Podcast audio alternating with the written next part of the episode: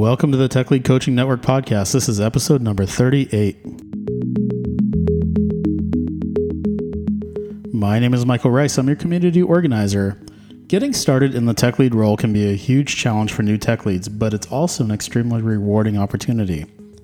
If you're in this role and trying to figure out how to get better, or you manage tech leads and want to help them, you're listening to the right podcast.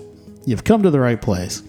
The Tech Lead Coaching Network is an informal, community based, open source network of tech leads where we support each other through in person workshops and peer to peer, one to one tech lead coaching, all free and volunteer based. We hope you'll join us even at the lurker level where you'll get weekly updates on what's going on. It's Wednesday, April 10th, 2019. Don't forget we shipped our first short 70 page book, How to Be a Tech Lead, on, on Saturday on LeanPub. It's at leanpub.com slash how to be a tech lead with dashes between the words, and it's totally free. But today we're going to talk about when is it time to have a real life meeting instead of spending all day typing on Slack. I bet, like me, you don't ask that question very much on the front end, but you wonder quite a bit after you spent three hours tapping out Slack messages on the back end whether it was better just to have a real life full bandwidth phone call, video call, or live meeting instead of trying to figure out everything on Slack. I know I do. And I don't really know a really clear answer to it. So this is just kind of a thought piece podcast. I, I mean, I tend to intuit my way through the question of whether it's better to have a meeting. And I don't know, typically I still prefer to have a live phone call or meeting because I want to understand more than just the content. And on Slack, I feel like all I get are the messages. And it's easy to misinterpret or miss cues all the time in the text messages. That's true on text message also. So I do have some ideas, but like I said, i have always kind of fumbled my way through it. So today I decided to take some time and just see what the internet has to say and try to see if there was anything specific and actionable to you. I don't know. Let's see what we found. I found a few entries that I want to relay to you. One came from the slack.com blog itself.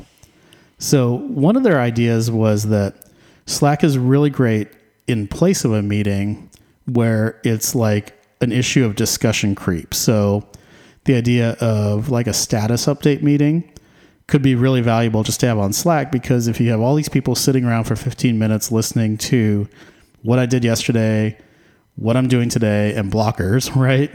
If you have all those, if you have like 12 people in the meeting for 15 minutes, that's like three hours worth of like human time, right?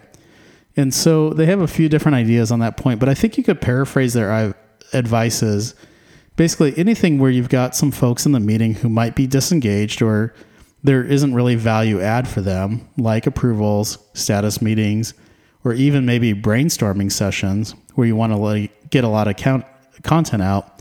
Something like Slack might be an okay replacement for a meeting. It's almost as if they're saying that it's Slack is good a good replacement for a meeting if you have like many to many conversations, right? So that's that's some pretty good advice. I'll put the um, link to the blog in um, the show notes itself. Then I found another interesting post on something called office hours on Medium. Not something I look at very often, but I don't know. This post was pretty good, so maybe I'll check it out more often. They said Slack is really good for its speed in getting responses very quickly. I, personally, I don't know I think Slack is more good for its asynchronous nature, right? The highest speed thing I can think of is having somebody on the phone or in front of me in terms of getting answers. And my experience with Slack is people can take hours to respond. However, they did have some really strong points that I want to drop in on and spend a moment on that I want to relay to you. They suggest having a meeting when, number one, you need to discuss something very sensitive. I think, and that's like a direct quote from the blog post. I think this term is kind of interesting, sensitive, right? Of course, sensitive could mean some kind of HR matter or something you don't want to write down or, or could get repeated. Like I have this, uh, I'm gonna I'm gonna botch this quote, but there's this funny thing that's like dance like nobody's watching, but write emails as if they'll be read aloud in, in open court, right? so so there's some point to that. I mean, uh, and Slack messages in most cases get saved, so you know, there's some things you may not want to actually like tap out. So, one thing to think about though is sensitive also implies something broader than that, right? I mean, sensitive also implies that it invokes a lot of senses, right? like being ginger, careful, or gentle about something. That's what sensitive implies, right? It's gonna it's gonna um, impact the sensitivity. So I think there are some issues, even in day to day coding work, that might be very sensitive, such as having some of those adjustment conversations I talk a lot about on this blog with someone where you want them to make a change and you know they might be a little sensitive to do about it to do it in real life right? Like have a real meeting. Maybe it's not just one person maybe it's a team of people. I think sensitive conversations go beyond just kind of like hr issues or the kind of things you normally think of right the next quote is number two quote you need to talk through complicated projects or subjects with people who are likely to get confused so this is the biggest mess up I see people make on Slack all the time, including me, right? So let's dissect it because I think this is important. First, complicated projects and subjects aren't those like pretty much every conversation we have in software? I mean, I swear I've spent hours trying to tap out and express or explain a complex idea on Slack because someone was reluctant reluctant to get on a call or a meeting or for some reason couldn't. And you know what? I never get all those wasted hours back of trying to explain something that could I could have just done with a whiteboard or in a phone call pretty fast. And it seems to me that anything of medium complexity or higher val- or higher or higher complexity requires a meeting. Now, I'm obviously biased, so disregard me if you want, but you know, if you can just set up a virtual meeting, go buy yourself a $50 Wacom tablet and start drawing, right? Use any kind of drawing application I keep my Wacom tablet with me most of the time. It's Bluetooth and it's the easiest thing in the world to just get on a virtual whiteboard session. So much faster. We can do something that might take, you know, an hour to try to explain on Slack. You can do in just a few minutes with a good diagram on a virtual meeting.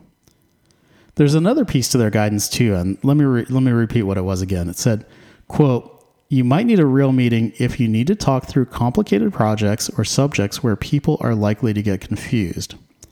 So the second part of that is, quote, where people are likely to get confused.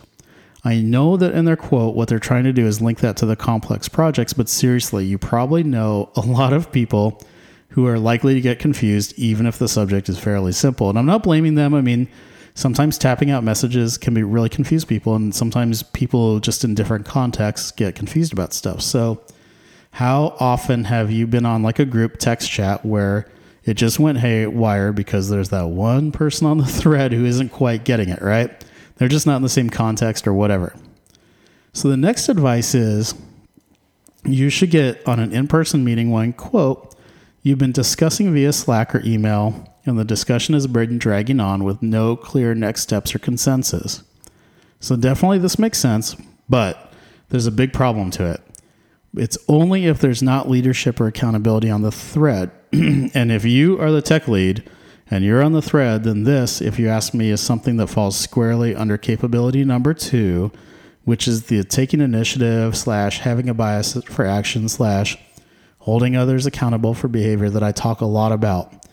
And clearly, the authors of this post seem to be missing this whole thing. So I'm just I'm just kind of giving them a hard time. But seriously though, if you've got a Slack conversation going on for a long time that isn't really going anywhere, nobody's really you know stepping up to uh, own any actions from it, then jumping on a real life meeting is probably a good idea. But probably the real idea, real problem is not Slack or the meeting. It's just that the people need to step up and be accountable. And as a tech lead, I would say you need to move first and take the initiative. Put yourself on the hook for some action, some aspect of the conversation, but then also ask others, even if they are on your team, to start doing the same. Hopefully, if they see you leading by example, they'll figure it out and do it on their own. So, this issue with the last point isn't Slack, but the slacking lack of accountability on my mind. So, Another point they make is that tense situations almost always call for a real life meeting. No doubt on that point. So I will also po- post a link to that uh, blog post on the on the uh, show notes. Super cool. So then my last one that I found was from a gentleman named Alex Poon, who's the COO of X.AI. And he has a, t- a post that got my attention. It says, "Get off Slack and go talk to your teammates." Maybe I'm maybe I'm biased, and maybe you can tell where my bias is that I picked up on this post. And he wrote this back in 2006 when his team was about 93 people. Don't know how many they have today, but at that time they were sending over 30,000 messages in one week. He said, Look, Slack is great, but the team honestly seems lazy and over reliant on Slack. And so he was trying to figure out where to call the difference between should you have a real life meeting or a phone call or a virtual meeting or stay on Slack. And he had a few kind of rules of thumb that I'll, um, like I said, I'll put the Slack, the, uh, the notes to this uh, post in the show notes as well. But his kind of rules of thumb are first, think about who you should invite, right? If you're going to have a meeting, he said that anyone, any more than five is probably a waste of time if you're going to have a meaningful conversation and reach a decision. I think that's probably about right five to seven, any more than that, and you're gonna have a few people just kind of watching Facebook on their on their phones, right? His second rule of thumb is that you should feel free to decline a meeting if you're on the on the invite side, or walk out if there's no value. And I thought this was kind of an interesting point because um, it's a ver- it's a fairly powerful move as a tech lead, by the way, that I, I haven't pulled in a while myself. And doing this, so if you're in a meeting the meeting's really going nowhere and you threaten to walk out, it has the effect of sending all kinds of signals to the team, right? It makes it look like first you're a, pers- a person of action because you got a lot to do and you're signaling to the team that there needs to be a lot of value to sit there in a full bandwidth meeting conversation. And if the meeting doesn't seem to have value or it's just meandering about, you can spare a few minutes or a few hours. And so you send a lot of messages to the team. So I think this is all very good, but like, how do you operationalize it? I mean, in reality, these complex conversations come up as like maybe a simple question on Slack, and then they kind of snowball, right? And pretty soon you're breaking off into a channel and pulling people in, and before you know it, three hours went by, along with 700 Slack messages, probably 600 of them spent clarifying issues that could have been resolved quickly with a simple Wacom tablet or a real life conversation. And I think the hard part that I don't know how to solve yet is how to be able to spot the inflection point and then say, all right, everybody, let's get on a video call and fix this. And even if you can make that judgment or find that inflection point, inevitably somebody or a few people are going to say something like, sorry, can't in another meeting right now. Or if you have a remote team, something like, sorry, I'm picking up my kid from school or just about to go to bed or it's 2 a.m. and I'm sleeping, right? It's just a hard problem. And if, if you all, if anybody on listening to this knows how to solve it, how to spot that inflection point, one, and then two, what to do, let me know. Maybe we can talk about it on this podcast sometime. And oh, by the way, just as a side note, I was Googling around for this topic, and the vast majority of results I got were yet more Slack tools, plugins, integrations, and so on to make meetings more effective. Maybe I'm on the wrong side of history with this, but I just feel like we spend too much time trying to avoid face to face conversations instead of embracing the doing so, having those meetings is part of what, what makes work meaningful and in many cases more effective. So, in summary, that was one of my longer posts. Maybe I'm just kind of rambling because it's been a day. So, remember, with humans, my biggest thought is that efficient is often anything but effective. Humans are horribly inefficient machines even when we put them in control of efficient tools like Slack. But I understand we need results too, so I don't know. It's a hard judgment problem to solve moment to moment, day to day. Reach out to me, let me know how what your thoughts are. My email is michael at techleadcoaching.com.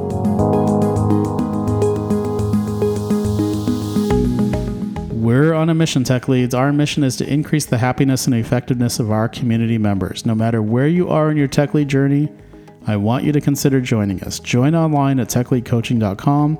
It's always free, and you can join at the lurker level if you just want to stay in touch, get weekly email updates, and other interesting tidbits. There are other levels too, like the coach and tech lead levels, when you're ready. So join however you're comfortable, but I hope you'll join us. Also, if you want to get some help, reach out to me directly. Happy to help you get started if I can.